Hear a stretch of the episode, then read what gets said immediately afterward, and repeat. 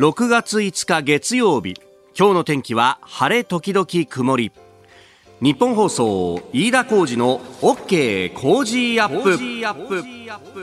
朝6時を過ぎました。おはようございます。日本放送アナウンサーの飯田浩二です。おはようございます。日本放送アナウンサーの新業一華です日本放送飯田浩二の OK 工事アップ。この後8時まで生放送です、えー、先週の金曜日はね、えー、もう暗い感じでそして、えー、今日はこの後雨が激しくなりますよということを、えー、申し上げておりました。今日は打って変わってね非常に明るくそして日本屋上の気も21度と、えー、いうことであります、えー週末いかがお過ごしでしたでしょうか。特にね金曜日のまあ夕方、まあ、午後ぐらいから激しい雨が、あ都心でも降り出して、えー、そして翌土曜日のね、えー、昼までというのは非常に様々影響が出たと、えー、東海道新幹線もそうですし在来線もストップしたところもあり、まあ、あ帰宅の足にもね影響も出ましたし、えー、また土砂災害等々も起こって亡くなった方もいると、えー、いうことで本当にね大変なあことになっておりました。うんまああの関東もね一円で大雨洪水警報が出たりなんかも、えー、しましたけれどももう6月のまだまだ1週目だぜっていうのにね、えー、台風の影響ってこんなにいろいろ起こるよねというところであります。まあ、ここから先ね、ちょっといろいろ備えていかなきゃというところでもありますし、まあ、水害についてっていうのもね、本当、ここ最近は毎年のようにどこかで、えー、大きな、災害が起こっているということもありますのでちょっと番組でもねいろいろとこう取り上げていこうというふうに思っておりますでまああのー、いつも通りですね週末の天気が非常に気になると。で、えー、子供の少年野球もね、えー、いろいろ影響を受けたりなんかもするんですけど、まあ、そこからね、えー、週末、特に土曜の昼以降は本当にピーカーに晴れて、うん、日曜日なんか昨日なんかももう暑くてぐらいのね、えー、感じになっておりました。まあ、プロ野球もね、すでに交流戦が始まっておりまして、デーゲームで、えー、試合が行われることが週末は多いと。えー、昨日はすべての試合がデーゲームだったわけですが、まあ、人が入ってるね。本当に中継なんかを見るとおいっぱい人が入ってるなという感じで、いや昨日の,、まああのねえー、昼間の時間帯で、えー、結構中継だったりとかあるいはその後ネットに上がってるものを見たりなんかするといやいろいろ思考を凝らして盛り上げてるなと。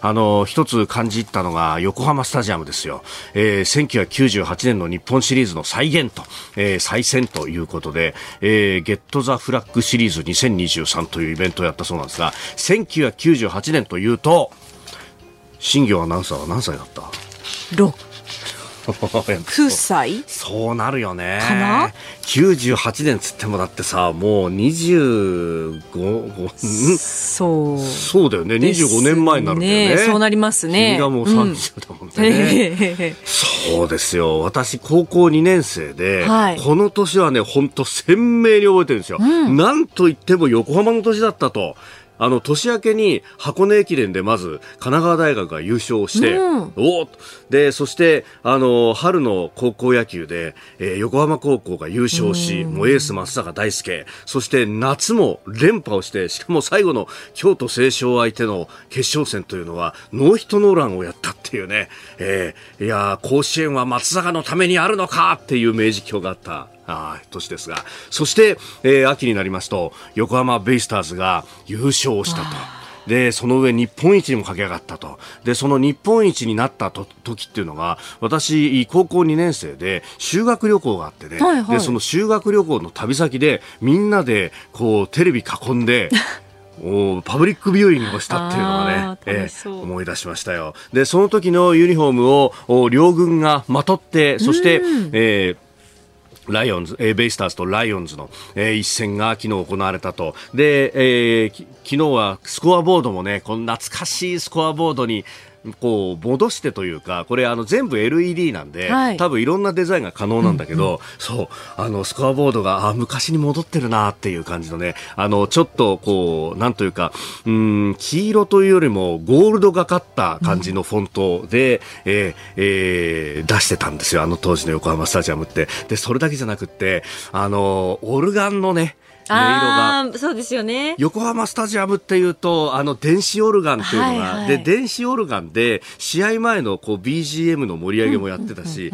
で、あの、ベイスターズの選手が打席に入る時とかも、その選手の応援歌をオルガンでこう、触りをやって、それで打席に入るっていうのを、あの当時やってたんですよ。で、あの、本当ね、それが、こう、ちょっと再現されてるのが、あの、オールドファンとした胸圧で、ああ、スタジアムってこうだったよねっていう。あと一個気になるのが、これ覚えてますかね？あの、横浜スタジアムで昔、スタジアムだけじゃないんだけど、ブーテキっていう不思議なものを売ってたんですよ。ブーテキ？ブーテキって言ってね、なんかあの、こう、声を出すと、それが、バーみたいな感じの音に変換されて、えー、流れるっていうのが、流れるというか音が出るっていうのがあって、で、あのーほとんど売れてなかったんだけど。ほとんど売れてないいや、見た感じはね。なんかあの、年配のおじいちゃんがほとんど一人で売り子をしてて、で、そのおじいちゃんが各球団の応援歌をそのブーテキで吹きながら、ブーテキあるよって言って、こう売ってたっていうのが、だから、あの、横浜側にね、あの、スタンド入ると、ペペペペペペペペペとか言いながらこう売るのよ。で、阪神側に入ると、ペペペペペペペペペペとか言いながら売るっていうのが、これが今あんのかなっていう、なんかね、ネットで調べると10年ぐらい前まであったらしいっていうのを。結構最近そうそうそうそうそう。どうなったのかなこれも含めて、なんか、あのー、ね、イベントやるんだったらみたいなことを思ったりなんかもしますけれども、えー、まあまあまあ、あのー、晴れてよかったねというね。晴れてよかったですね。えー、本当、え、えー、という月曜日、今日も頑張っていきましょう。あなたの声を届けますリスナーズオピニオン。この OK 工事アップはリスナーのあなた、コメンテーター、私、田新行アナウンサー、番組スタッフ、みんなで作り上げるニュース番組です。えー、ぜひメールやツイッターで、えー、ご意見等々情報もお寄せいただければと思いますが、いやー、ブー的についてっていうのは買ったことあるっていう人が結構いるんでびっくりするんですけれども。日田さんさっきあの売れてないって言いませんでしたいや 大変失礼しました。なんかね、前世紀は、はい、うんと、千葉マリンと神宮でも売ってたらしい、ね、へえ、あ、そんなに？話を、な、なんかの時にね、そう、ちょっと調べたことがあったんですそう、なんか、最後、ね、今、今どうなってんのかな？持ってる人が結構いるっていうのはね、これ、そうそうそう。あやっぱりね、大勢さん、あの、他の球場にもいたけど、ハマスタのイメージはな、あ、そうですか。ハマスタのイメージしかないけどな、僕なんか。えーあ買ったことありますって人結構ねツイッターいただきました、はい、ありがとうございます。ありがとうございます、えー、引き続きブー的情報をお待ちしております。がさて、えー、今朝のコメンテーターは評論家の宮崎哲也さんです、えー、この後6時半過ぎからご登場。まずは、えー、ガーシーこと東谷義和容疑者について。うん帰国そして逮捕ということになりました、えー、そして6時50分過ぎニュース7時またぎですけれどもアメリカの雇用統計5月分が金曜日の、まあ、日本時間では夜に発表がなされました。まあ、そこから日米の経済、今後というところを取り上げてまいります。そして、えー、おはようニュースネットワークのゾーンはアジア安全保障会議、シャングリラ会合、そしてこれを機会に行われた日米韓の防衛大臣会議であったりとか、えー、日韓の防衛省会談も行われております。えー、それから天安門事件について、さらには、まあ、国内政局、衆院の解散総選挙どうなるかも取り上げていきます。今週はご意見をいただいた方の中から抽選で毎日3人人の方に番組オリジナルマフラータオルをプレゼントします。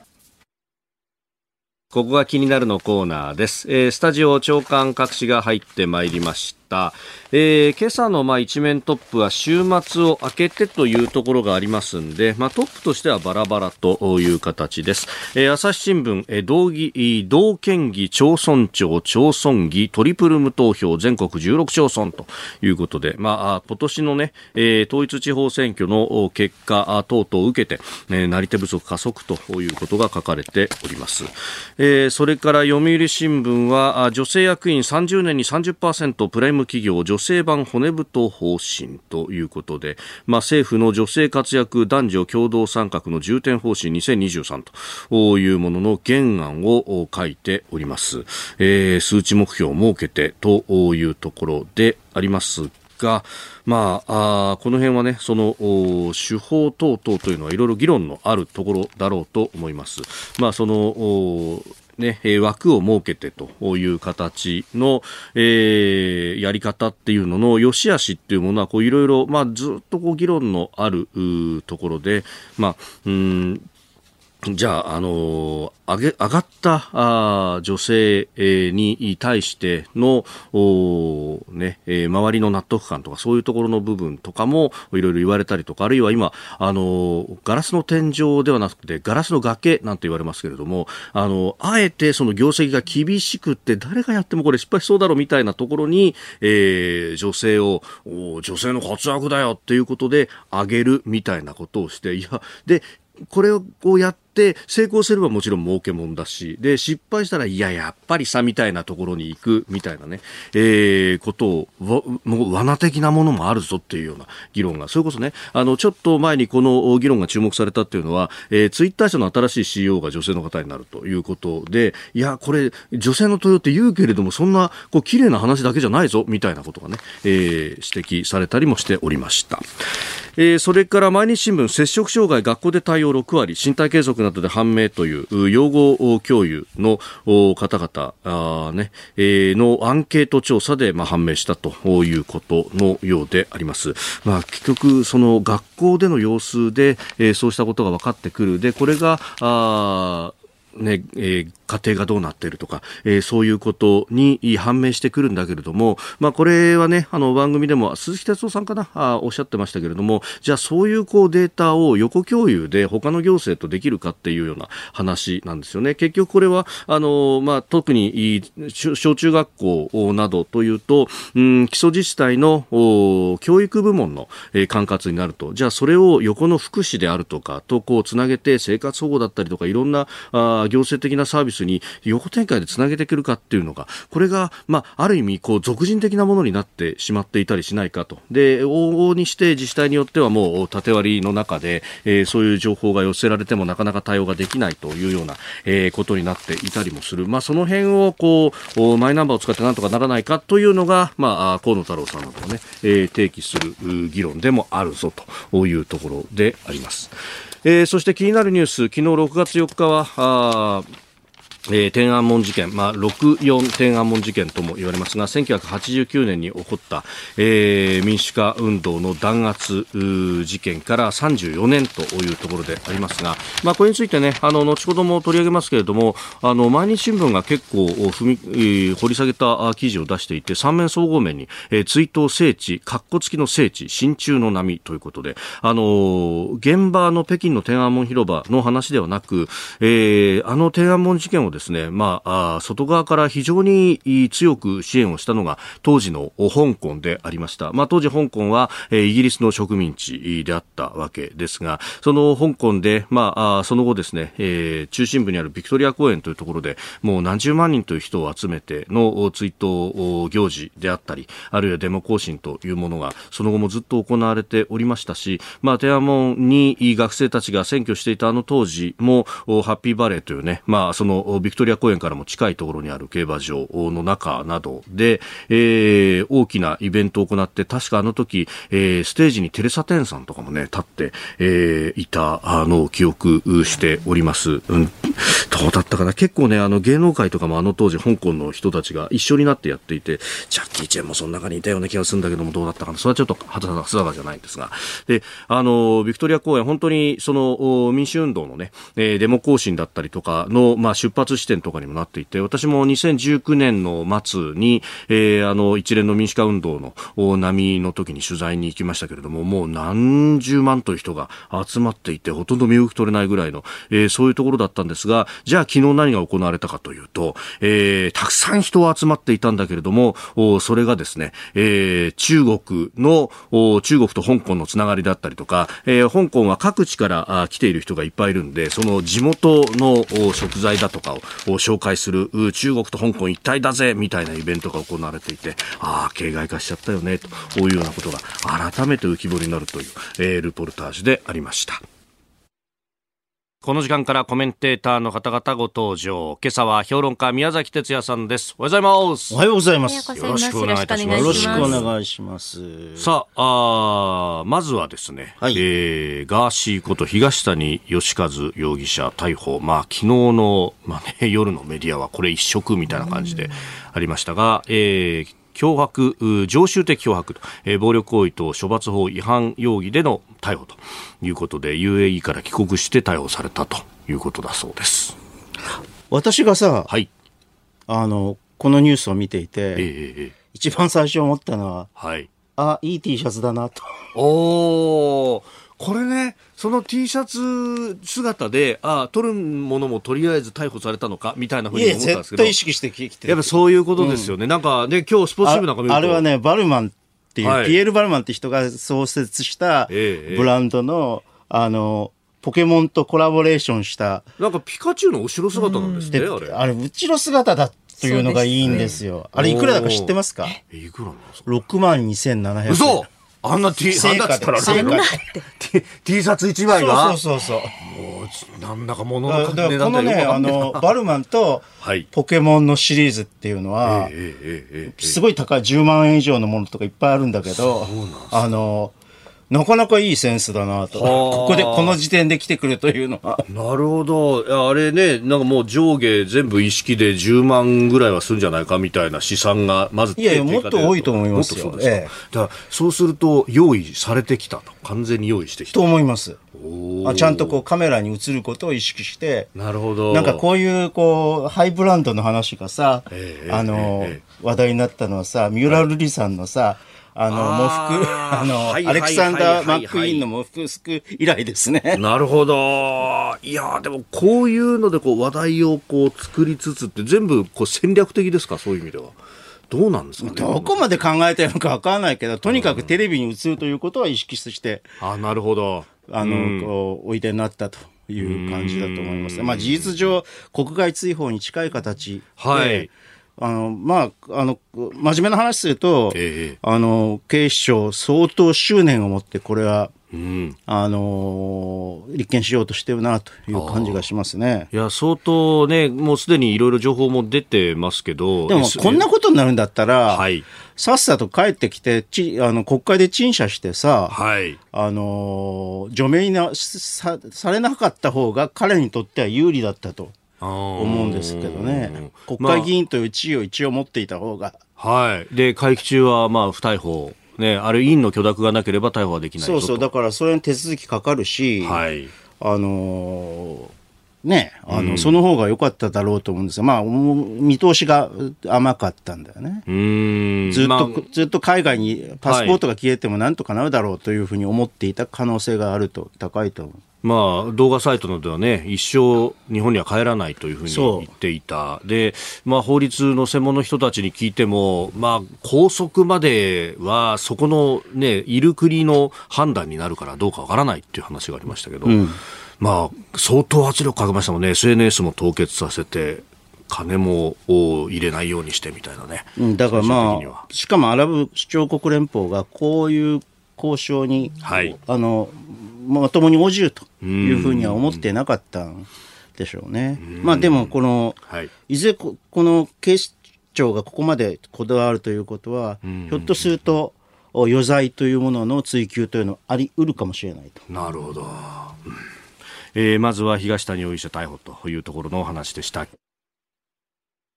日本最大級の討論イベントついに開催飯田浩司の OK 工事アップ。激論有楽町サミット in 東京国際フォーラム。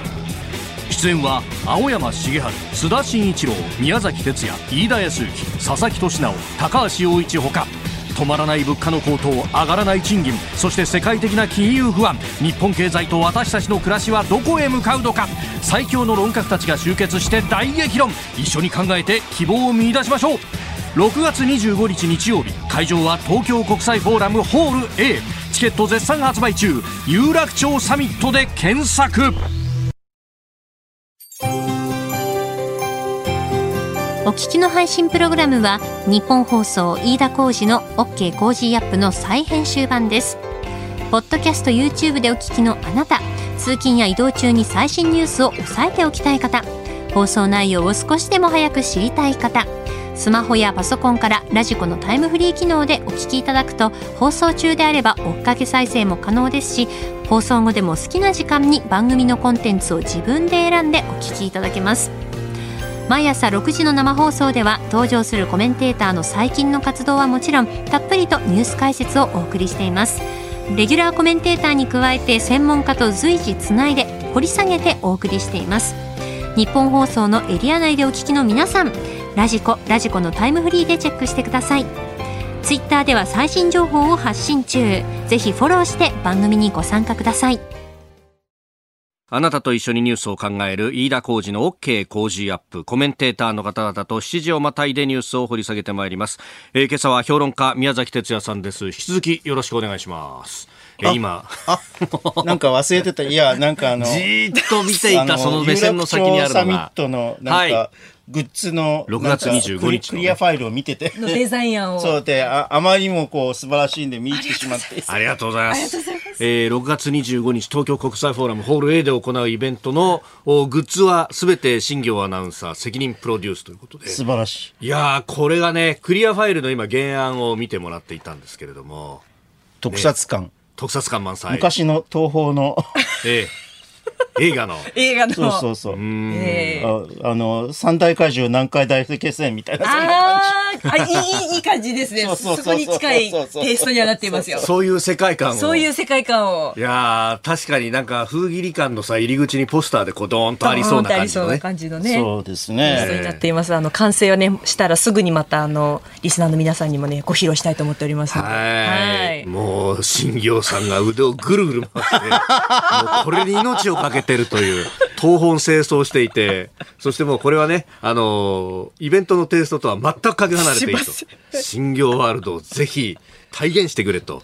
いうふうに。いいね。いや、これ最初ね、あの、いろんなところに気を使って、もうちょっとおとなしいデザインにしたんですけど、何やってんだ？って言ってね。そうなんです イベントプロデューサーに怒られたんですよ、ね、そうなんですよ。せっかく新業がイベントのそのグッズプロデューサーを担当するんだから、ちゃんとワールドを全開にしなさいって怒られて。理解のある上司だね。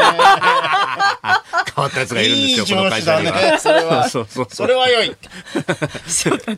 宮崎さんもよく知ってるやつです。あ、そう。ボイスあ、分かった。そうそうそう。誰か分かった。誰か分かっちゃった。あいつはいいや。そうそうそうそう。えー、ですんでですね、あの、会場での BGM などもいろいろ期待していただければと。はい、その辺も、ね。BGM もあるんだ。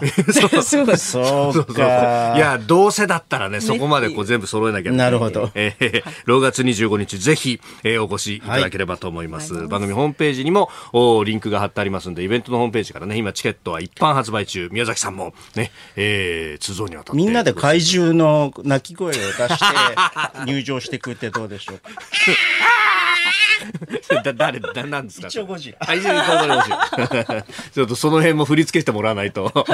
私アンギラスがいいです。いや、わかんねえよって、ねよろしくお願いします。アンギラスの鳴き声ってどういうの？アンギラス、あーああ、そうだそうだ。もっと、もっと低いんですよ。もっと低いんだけど、難しいんですよ。そうか。もっと低いんですけど。アンギラスの声って鳴き声って。今ここで鳴き声の披露する。知らなかった。突然披露できるってのがすごいね。いや、ちょっと待ってください。えー、それってさ、やっぱり声をやる人が当時いたの？どうなんですかね。でも、それ機械音じゃないよね。でも、ゴジラの鳴き声はコントラバスが元になってるっていうふうには言われてるんですよ。弦楽器のね。元になってるとは言われてます。さすが。さすが。すごいね。いやいや。すごか。いや、ちょっと。いろんな面が見られるイベントでございますので、ぜひ。さて。すいません。えー、では、円相場まずお伝えしておきます。えー、1ドル140円ちょうど付近での取引となっております。ます。えー、では、この時間取り上げるニュースはこちらです。アメリカ5月の雇用統計就業者数は前月期で33万9000人増加。アメリカ労働省は2日5月の雇用統計を発表しました。農業分野以外の就業者数が前の月と比べて33万9000人増加しました。19万人程度を見込んでいた市場の予測を大きく上回っております。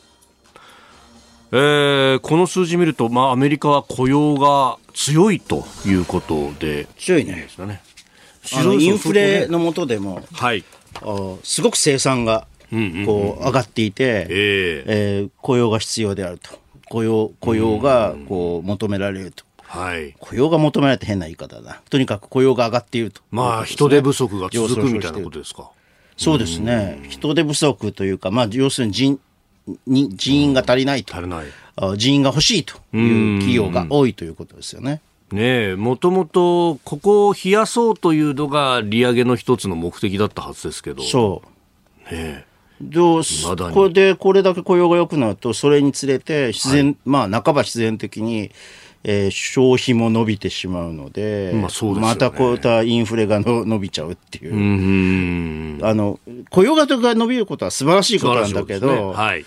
その先にどうなるのかなっていうのは、ちょっと、あのーよくわからないところがねよく言うその経済学の基礎で言われるのは雇用が伸びてインフレも伸びるとそうすると企業苦しくなってくるから今度はだんだん景気が落ちてくると、で物価も下がってくると言われるんですけど、これが利上げしても利上げしても下がらないっていうね。そう。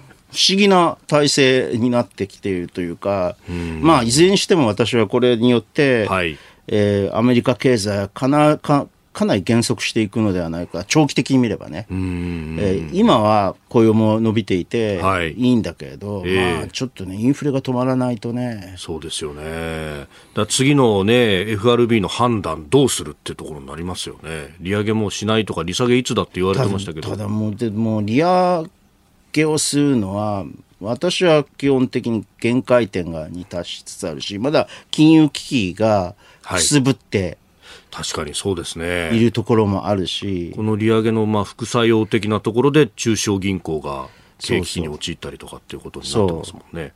そう。いやなんか今日、はい。朝日新聞のさ社説にさ、ほうほうほこうまあ金金あの金融危機で、ええ。あの金融機関を助けるのはいいんだけれど、えっとあのこれが常態化すると良くないみたいなことが書かれてたんだけど、こういう思想でさ、は昔い重戦をさ、救済しなかったから、っあ。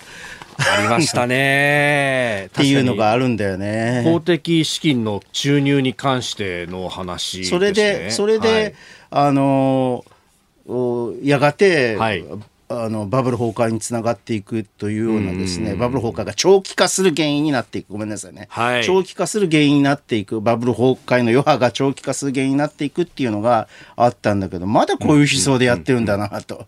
確かにそうですよね。で、結局、こう、危機に際して対応が遅れてしまったがためにより危機が大きくなって、そうそうそうそして持ち出すお金も、確保にね、資金注。入とかせざるを得ないまあ、要するにさ、なんかこう、あの、重戦みたいな金融機関に対して国が、ぜ国民の税金を原資とする、あの、の国が金入れるのかって、公金入れるのかっていうような話になってやらなかったら、もっともっとかかるような事態になってしまったと。陥ってしまったと。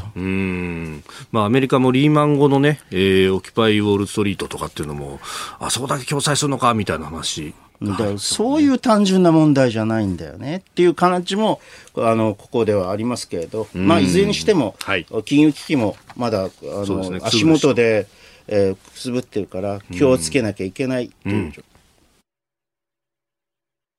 改めまして、おはようございます。日本放送、飯田浩二です。おはようございます。日本放送、新業一華です。今朝のコメンテーターは、評論家、宮崎哲也さんです。引き続き、よろしくお願いします。よろしくお願いします。まあ、アメリカの経済の話等々ありましたけれども、足元の日本の方ですが、まあ一つ数字として、その金曜日に出てきたのは合計特殊出生率1.26という数字が出てきました。まあ一人の人、一人の女性が、えー生涯で出産する子供の数を示すというものでありますが、まあこれが下がったと。これね、もう一つ深刻なのはね、はい。あの結婚した女性が、はい。あの生涯の中で何人子供を産むかっていうのが、これはずっと2を超えてたんですよ。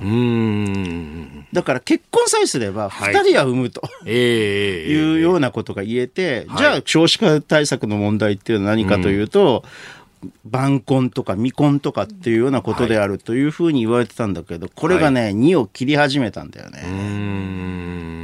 だから、えーそういう対策だ、あの結婚対策だけではやっぱはいりダメだということになって、一体これ解があるのかと会があるのか。いうことで、はい。私は基本的にね、ええ。まあ少子化対策、岸田政権が異次元やろうとしているのは、はい。結構なんだけれども、おまあ、1.26というのはちょっと低い感じがするんで、はいえー少しこうなんとか伸ばそうという努力というのはあれなんだけれども、あの結構なんだけれどもじゃあこれがね、はい。2.2という再生産水準というのを超えるかと。人口を維持するには人口を維持するためのの水準というのを超えるかっていうとあのおそらくは無理。無理。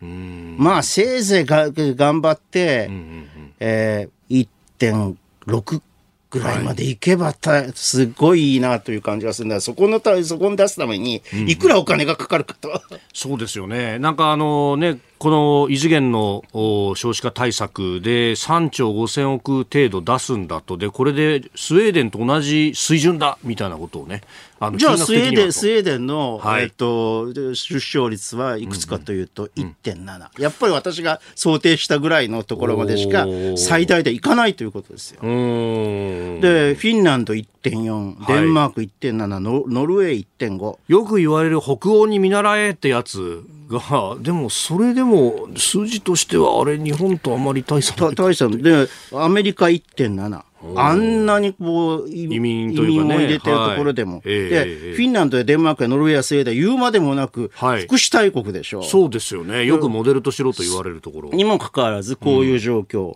でカナダ1.5イタリア1.3、ドイツ1.5、あんなドイツみたいにずっとこう経済成長を続けてきた国が1.5、財政もすごく良かった国が1.5、うんうんうん財政規律で将来の見通しが明るいんだみたいなことが言われますでが、イギリス1.6で、まあ、フランスはね、あの N 増ああ N 分 N 乗ですよ。N, N 分 N 増 N 増増がまあ、お子さんをね N 乗 N 分 N 乗が成功して、えーっと一時期ははい。ほんの1年か2年ぐらい2を超えたことがあったんだけどまた下がり始めて結局今1.8ぐらいに落ち着いたと。いうことでですね。はい。まあこれ日本だけのこう傾傾向じゃないんだよね。まあ先進でいろんな政策を各国やってるんだからそうですね。果たして日本がやったところで、ね、岸田首相がおっしゃるように2030年にはい。反転するかなんていうことは言えないし、そもそも2030年岸田さん首相じゃないですから、まあけ結果見ないんだから。確かにね。でしょ？確かにまあ総理でいおいらっしゃるということになると憲政史上最長そうそう。更新するってことになりますね。そう。だから、えっと結果についてだからずっと私はさ、目標値をちゃんとか掲げて、はい。細かくこう少しずつ上がっていくっていうことができるかどうかっていうのをあの目標達成するかどうかっていうのをちゃんと設定しないとダメだって言ってるんだけど、2年3年でレビューしていかないとダメだと。言ってんだけどやらないの。なぜかというと要するに単に今ばらまきたいだけなんですよ。いいですよ。私はばらまき経験悪いとは思ってないんだけれど、効果はないだろうと、あのそのようにこう目を見張るほどの効果はないと。うん。これね東アジアもどんどん下がっていて、はい。日本1.3だとすると中国1.2、韓国0.9、東南アジアは、まあ、インドインドネシアとかやっぱり2を超えてるんだけれどなるほど。もともと人口が多い。そうですね。ものすごく多い。でオーストラリアなんかは1.6というああ同じような水準そう。ということで私は基本的に先進国になったらはい。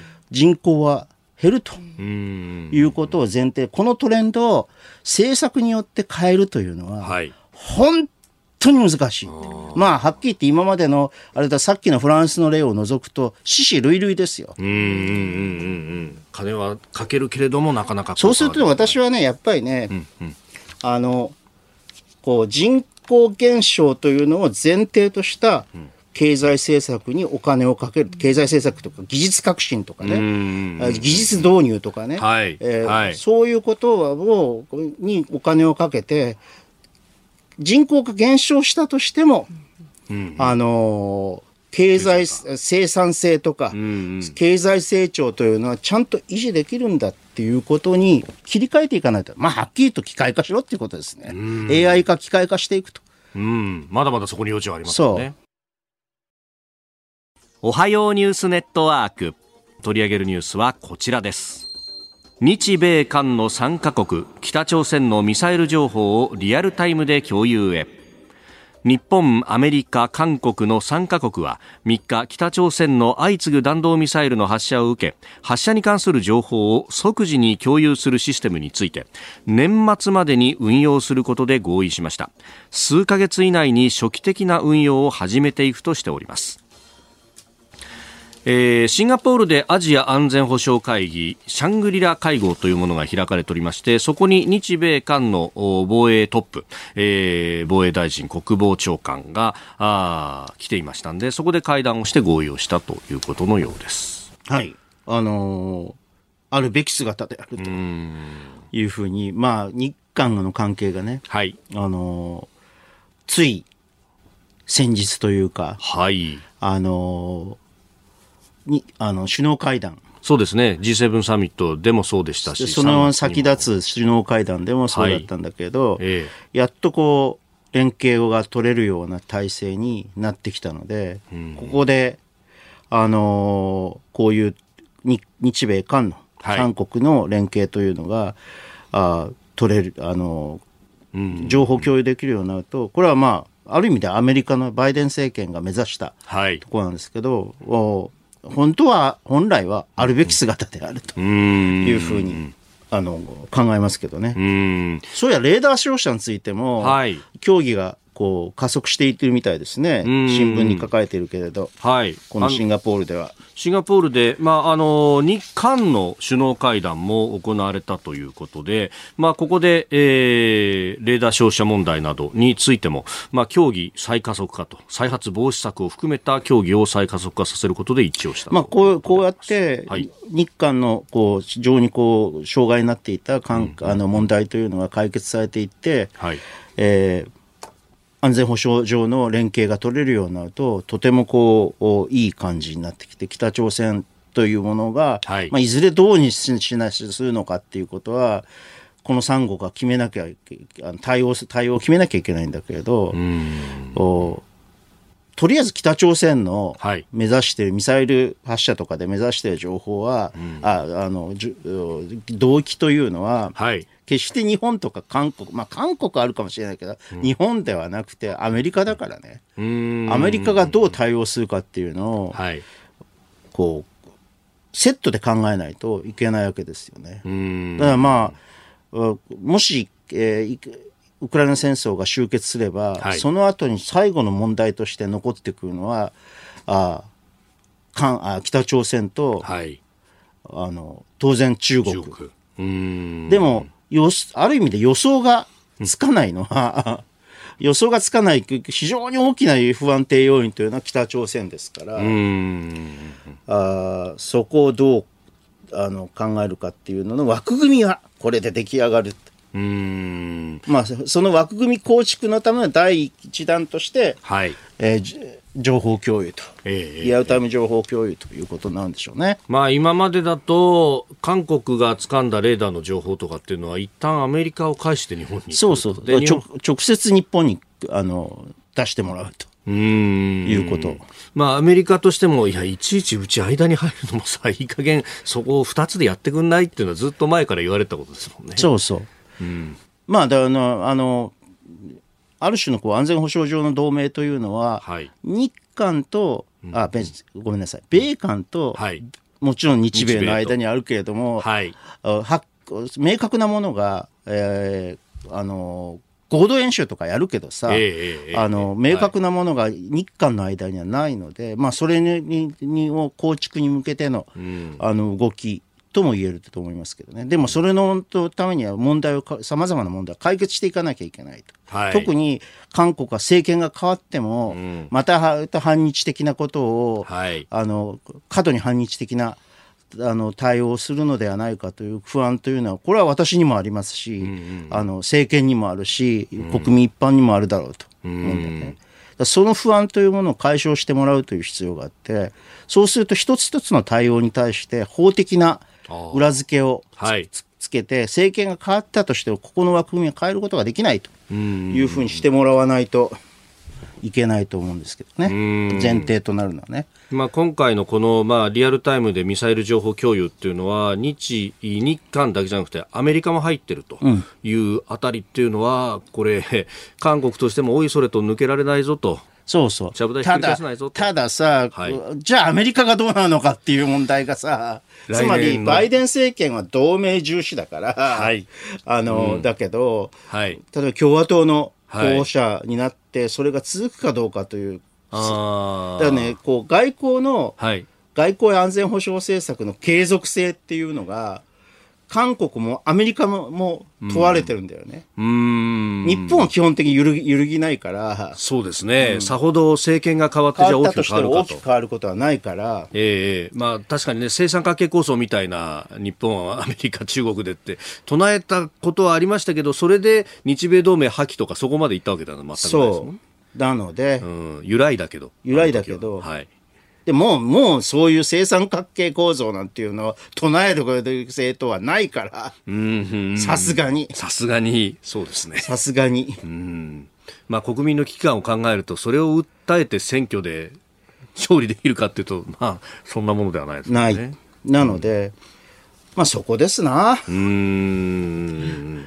まあ本当、まあアメリカも一国主義にっていう可能性もあるし。あれはほら、あの、振り子のででさ、こう、非常に内向的になってしまう時と、はい、えー、国際的になってしまうととと時とあるわけですよ。あの外交アメリカの外交安全保障政策っていうのは。で民主党政権の時のがより介入的になったりとか。そうそうそう共和党政権の時の方がより内向きになったりとか。そうそう。まあこれは良きよし良きあの良きにつけ悪しきにつけというかいい面もあるし悪い面もそれぞれにあるんだけれどあんまり介入しすぎるのはどうかっていう。そうですね。介入するとなったら過度に介入してきた歴史もあるし。でも同盟関係やっぱり日本としては重視し,、さしてもらわないと、あの十分なねあの日本は攻撃的な兵力というものは持ってませんから、はい、まあ、今までね自制して縛ってきたところもあるし。防衛ですからね。だからあの同盟関係がとても重要な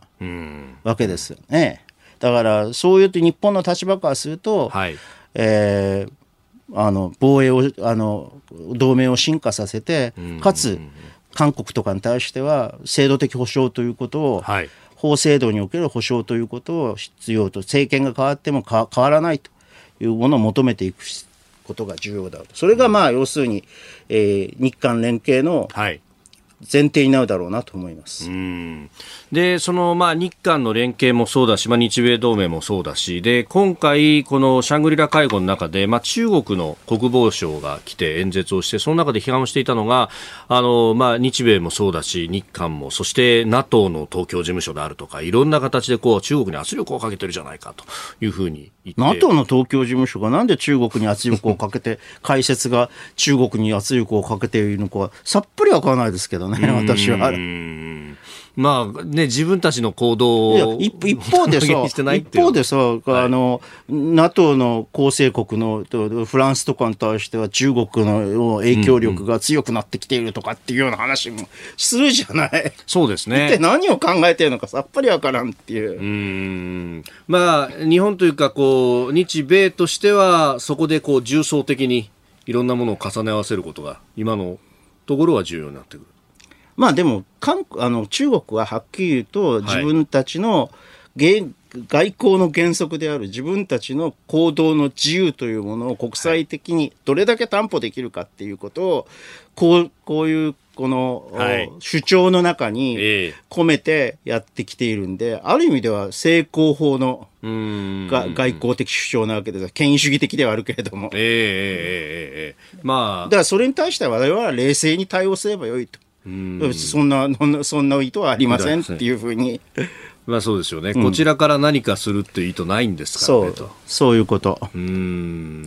どちらかというとその動き見せてんのどっちですか、ね、いやあなたの問題でしょっていうっていうふうに答えておけばいいだけのことだと思いますけどね。これがだからあの直接対た対決に発展するような、ということはない。まあ、要するに、牽制ですな。あーねでまだこういう政治的牽制っていうのは効果を持つと思っているところが中国が甘いところ。うんで一方で米中のね、あのー防衛大臣、国防大臣の直接の対話っていうのは結局拒否したっていう話が出てきてましたもんね。うん、そうですね。うん大声で周りには言うけど、まあ、怠慢ではなかなかまだ難しいそうそう、できないという。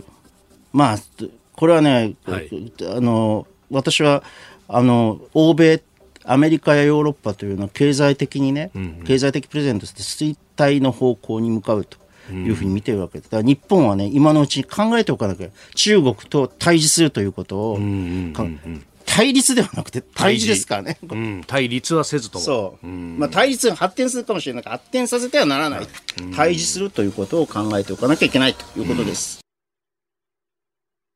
さあ、そしてここで番組からのお知らせですはい。来週6月12日からの1週間、コージーは特別企画です。題して、どうなる国会、どうなる国際情勢、激論、工事、コメンテーター交流戦。恒例のダブルコメンテーターウィーク、6月25日にイベントも控えておりますが、一足早く番組でもメジャー級の豪華論客たちが朝から生で激論の交流戦です。初日6月12日月曜日は、飯田康之さんと認定 NPO 法人フローレンス会長の駒崎弘樹さん。今回のリードオフマンはこのお二人。先頭バッター出塁は間違いなしです。13日火曜日は、須田慎一郎さんと宮崎哲也さん。2番最強説工事最強タッグが打順を変えて火曜日に登場。宮崎さんよろしくお願いします。あ、火曜日なんですね。そうなんです火曜日来週火曜日ですからわかりました。すいません本当に今認識しました。よかった危ない危ないよろしくお願いしますよろしくお願いします。14日水曜日は高橋洋一さんと高橋杉雄さん。経済と安全保障ダブル高橋コンビ再結成です15日木曜日は作家で自由民主党参議院議員の青山茂春さんと峰村健二さん。実はこの二人には意外な関係が詳しくは放送でご確認ください最終日16日金曜日は佐々木俊直さんと野村修也さん。どんなジャンルのニュースでも広角打法を右に左に打ち返すそうです。落合。この週は千葉県の美味しいもの詰め合わせを毎日プレゼントします。いややっぱ広角打法といえばね。落合。落合落合博満 えそしてですね、6はい。時40分過ぎからの黒木ひとみさんの朝ナビ、元車椅子プロテニスプレーヤーのレジェンド、俺は最強だ、国枝慎吾さん毎日登場です。いやーまさに広角そりゃそうだっていうね。そりゃそうですね。え 角角にね打っていかないと勝てないもんねもうライン際とかかね、狙っていかなきゃいけないですからね。えーさあ朝のラジオのニュース番組は飯田浩二の OK 工事アップ。お聞きいただく放送方法は様々ありますが、えーそもそもは平日朝6時から平日朝6時から平日朝6時から日本放送地上波日本放送で生放送でやっておりますラジオ界の民意を問う1週間来週6月12日からの工事はあれを目指しております皆様のご声援よろしくお願いします。落合ほらほうよ。続いて教えてニュースキーワードです。天安門事件。中国の首都北京で民主化を求める学生や市民の運動が武力によって鎮圧され大勢の死傷者が出た天安門事件から昨日6月4日で34年となりました。えー言論の統制や情報の統制が進む中国ではもう語ることそしてネットで検索することもできないということのようであります。まあ、台湾などではね、えーかなりいい式典などもお行われたということでありました。けれどもね、えーえー習近平政権になってこのお弾圧の度合いというものも高まっているということも言われますけれども、まあ、なかなかこう外からは、えーアプローチするのが難しいとも言われます。まあ、一つの近代化のはい。チャンスだったんだよね。この今のような、こう、発展コースをたどらずに、はい、あのーむしろこう、非権威主義的な、うん、あ民主的なあ国家に生まれ変わる、うーそういうチャンスだったと思うんですけど、結局、あの、民主化運動は非常に当時は勃興したんですけど、はい、ややがて下火、弾圧によって下火になって、えー現在のような非常に強力な、はい。あの、権威主義的体制というものができてしまったと。いうことは、私は中国のためにうんうん、残念だなというふうにかえって思いますけどね。うん。ただ、そのが一方で、このその権威的主義主義的体制が、はい。えー経済成長を支えて、ええあの、そういうこの、なんていうのかな、あの、保護主義的、あるいは自国産業育成的な、産業政策的ななやり方で、あの、経済成長を遂げてきたと。で、はい。日本がそこでこけたのもあって、90年失えた、ね。た30年で、はい。ここけちゃったのもあって、その間に感激をついて、中国の力、経済力が伸びてきて、そして、えーああの派遣の原動力たる軍事力というものをどんどん伸ばしてきたと。ええええええ。おまあ、西側もそれを手助けしたようなところがそうそうそうかなりありましたもんね。という、そういうことですね。反省の歴史うーん。というでしょう。この天安門事件の以降の歴史というのは、そうですね。天安門事件があって民衆活動が勃興したときに、あ、これでってなった西側諸国が、あれが断された後も経済支援は続けたと。まあ一時期止めたけれども、その後、まああー、日本がある意味きっかけ作ったところもあったと思いますが、えーかなり経済支援というか、もうここで儲けるんだみたいなことになっちゃいましたもんね。だからね、徴兵路線っていうのはいがもっと続いていて、えおあの本当に中国が資本主義化、えうん。あ自由主義化、あ民主主義化していたら、なんか東アジアの情勢って様変わりした可能性があるとうん思いますけどね。こんなに緊張せずに。そう。もっと穏やかにと。うんうん結局、こう、経済が上がってって寛容政策をしていけば、それが起こるんじゃないかと思ったけど。それがね、あの、少なくとも習近平政権に至るまでの、お西側のね、うん。あの、読み違いがあったんですうよ。ん。確かに、そこの検証ってまださほどされてないですね。そうそうそうそう。えーキーワード、天安門事件34年が経ちました。さあ、続いては、ここだけニューススクープアップです。この時間、最後のニュースを、スクープアップ自民党茂木幹事長、解散総選挙について、常在戦場と表現。自民党の茂木幹事長は3日熊本市で講演し衆議院の解散総選挙について選挙のタイミングは私も関心が関心はあるが難しい問題とした上で今年の秋に衆議院議員の4年の任期が折り返し点を迎えることから常在戦場ということは間違いないと述べました。常日頃から戦場にいるような緊張感を持って物事に臨めという心構えと、まあ、よく使われるフレーズではありますけれどもね。ただ大雑把なはい。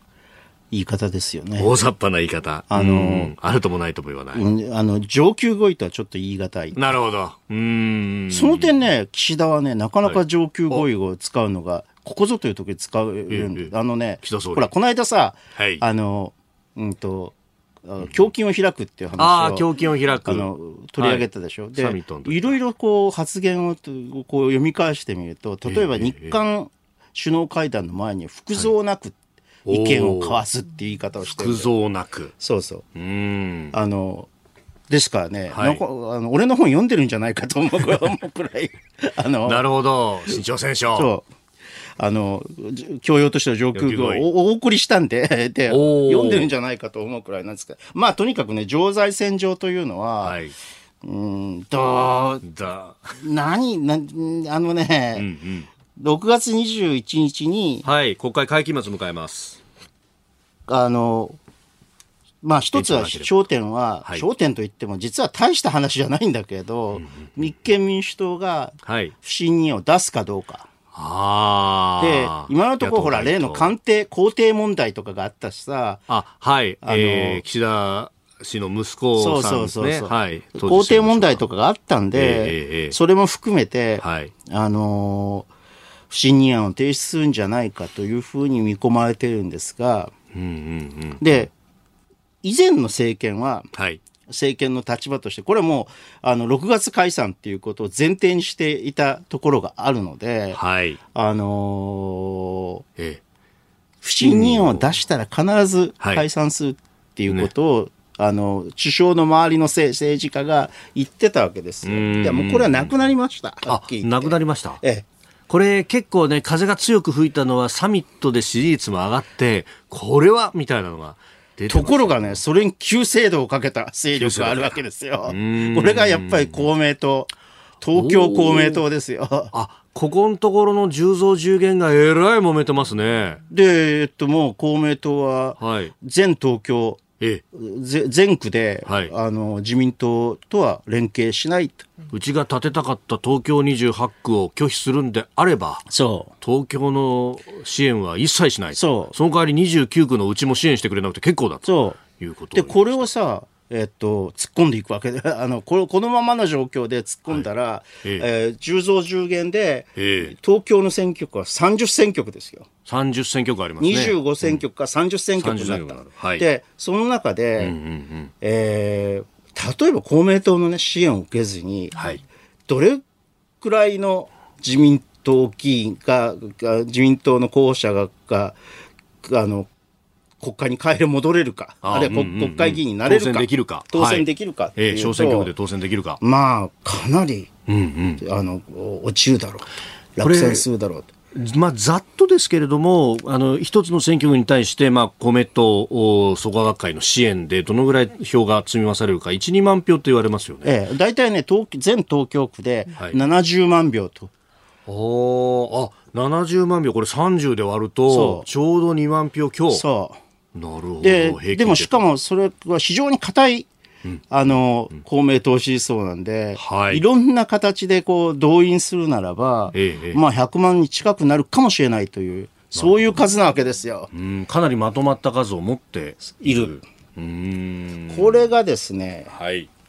えー支援しないと、ええ自民党候補者支援しないっていうのは、なんせ30、10選挙区のあれですから、半分落ちたとしてもおー15人。そうですね。かなりボリュームが大きいなという。うーん。これ、ね、あのー今回公明党の石井幹事長がもう東京での信頼関係は地に落ちたんだと、までかなり強い言葉をおっしゃいましたよね。そう、これはだからやっぱり創価学会の、はい。えー佐藤博副会長がやっぱりこれつ極めて強い立場。おお取りになって例の要するに政界でのさまざまな工作を今までやってきた、ええええあの菅さんとも仲菅さんと非常にパイプが深いと太いと言われてきた人ですよね。だからこれからこう政局の、はい。えー、とよく知らあの取材していない人たちというのはええええええ佐藤氏ははい。佐藤氏の行動っていうのは菅さんが裏裏についてるというふうに見るんですけど、私の,、の取材ではええそうではないです。もっとね、なんていうか、公明党創価学会ははい、長い目でこの問題を考え始めている。ほう。あ、目先の選挙とかじゃないところまで含めて考えてそれの一つのええ。きっかけになるものであろうというふうに思いますね。はあ、これ毎日新聞今日風知草っていうね、あ山田山田隆夫さんね。うん。でここでこのあのーかつては創価学会と公明党には一定あ間に互いに一線を画すけじめがあったと。でそれが今はなく副会長のコア談判まさにこの佐藤そう、佐藤博さんですね。えーこの辺っていうのは今までになかったことだと、はいでそれが自民党の強い反発を招いた可能性もあるというふうに指摘をされてますね。このまあでもそれさ、萩生田さんがさ、かなり、ええかなり無理なさ、はいあの、あれをしようとして、それをさ、茂木さんがさ、あの、承認したわけでしょ？おーえー萩生田さんは今、政調会長ですが、都連の会長でもある。そう。で、は茂木的さん言うまでも幹事長幹事長。これは選挙の最終的な差配をする立場。で私はこの二人が一つのこう原因になっていると。ああ。この問題の、が、ややこしくなってしまった。うーん確かにこの話に関して岸田さんの肉声というかあまりこう、まあ、現場に任せますとかあまり聞こえてこないですよね要するにここにはね、介入していないという立場を取りたいんですよ、岸田岸田さんは、うん。もうわあ党の話だしね現場に任せるんだと。そうそうおお茂木さんは今ね、えーまあ、平成権と呼ばれるまあ、旧田中派。からね、そう竹下派ですよね竹下派。竹下派形成会からつながるそうそう。ところですよね。そう。で、えーまあ、次のはい。最小を目指していらっしゃるわけですけど。で、萩生田さんもはい最大派閥である、うん。はい。えーあの、まあ、今、安倍派と言われます。安倍派、まあ、はいで、会安倍さ、安倍派、安倍さんさん亡くなったんで、んえーこの不良の事件によって亡くなったので、これで、あの次はどうするかっていうことが非常にこう問題になってるわけですよね。まあ、今、集団指導体制でって話になりますけど、そろそろ後めをっていう話になってきますよねということで、まあ一つの大きな候補者、ええええええ派閥の領袖の候補者だったんだけれども、はい。まあ果たしてそれが、そうするとね、次の首相を目指すポジションに立てるわけですよ、萩生田さんも。そうですね。で、まあその二人がね、うんうん。えーこうここで非常に大きなし、砂鉄。になってしまったと。まあ、選挙ってことも考えると、これ、公明党だってこれによって総選挙がうんあのできなくなったというか、はい先延ばしになってしまったわけですからね。まあ、ここ決着しない限りは、いや、おいそれと解散は打てないよねということになって。そうそうそうそう。う。ん。というでで、まあ、じゃあ、じゃあ首相がはいなんとか、これを総裁がなんとか、あの、するというような絵図というのが、かけたら、ああ。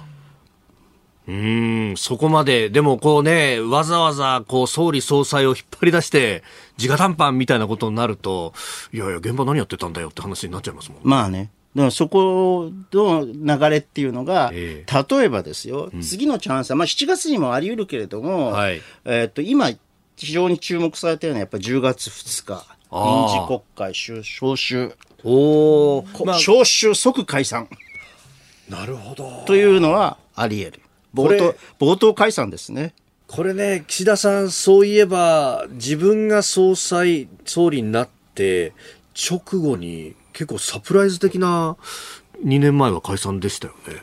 そう、割と解散はい。の判断っていうのは、いいんだよね、この人は。おお。しかもそれ成功体験として残ってますよね。そうそうそうそう。で、で、まあ政局もね、非常にこう巧みなんで、あの、まあ政策はね、あの、何もしないことが、基本的に何もしないことがいいと、が、よ、よ、がいいという感じなんだけれども、あの、政局はね、かなりね、だから、だから権力に対する執着心が強いというふうに言われるわけ、陰口を叩かれるわけですけれども、そういうところがあるから、えーまあ、10月2日、冒頭解散で、はいまあ、10月29日あたりに投開票というようなこともですね、おお、ちょうど衆院議員の任期2年のところ、ちょうどそこに被ってくる。そう。で、それを超えると、はい。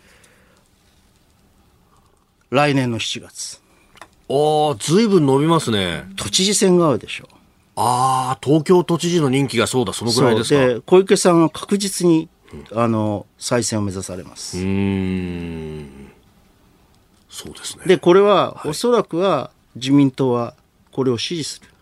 ああ、なるほど。仮にそうか、それのね、はい。と同じタイミングで解散をやる。おお、そこのダブル選挙。都知事選、あの、総選挙のダブル選挙。うーん。東京でその抜ける1、2万の穴というのをそこで補えるかみたいなところですそうそうそうかそうそう。いやー、いろんなこと考えるもんですね。いや、すあの、今は政局は答えられないくらい面白いですよ。いや、本当ね、また、いろんなことで局面が一気に変わりますもんね。今の段階では。そうそうそうーん。えー今日のスクープアップ、まあ、あー解散総選挙等々この先というところをお話しいただきました。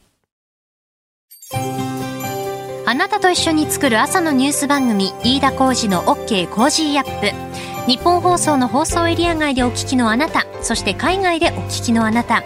今朝もポッドキャスト YouTube でご愛聴いただきましてありがとうございました。飯田浩司の OK Cozy up。東京有楽町ニッポン放送で月曜日から金曜日朝6時から8時まで生放送でお送りしています。番組ホームページでは登場いただくコメンテーターのラインナップや放送内容の原稿化された記事など情報盛りだくさんです。また公式ツイッターでは平日は毎日最新情報を配信中。ぜひチェックしてみてください。そしてもう一つ飯田浩二アナウンサーが「夕刊富士」で毎週火曜日に連載中。飯田浩二の「そこまで言うか」こちらもぜひご覧になってください。忙しい朝そして移動中ニュースを少し深く知りたい時ぜひ AM、FM、ラジコはもちろん日本放送のポッドキャスト YouTube でお楽しみください。